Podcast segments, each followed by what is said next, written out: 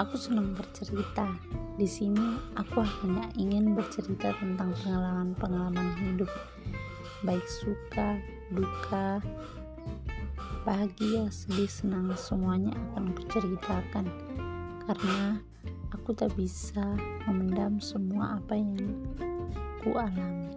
Dengan bercerita, aku bisa berbagi bersama teman-teman yang ingin mendengarkan ceritaku dan dari cerita ini pula mungkin ada sedikit pelajaran yang bisa diambil oleh teman-teman.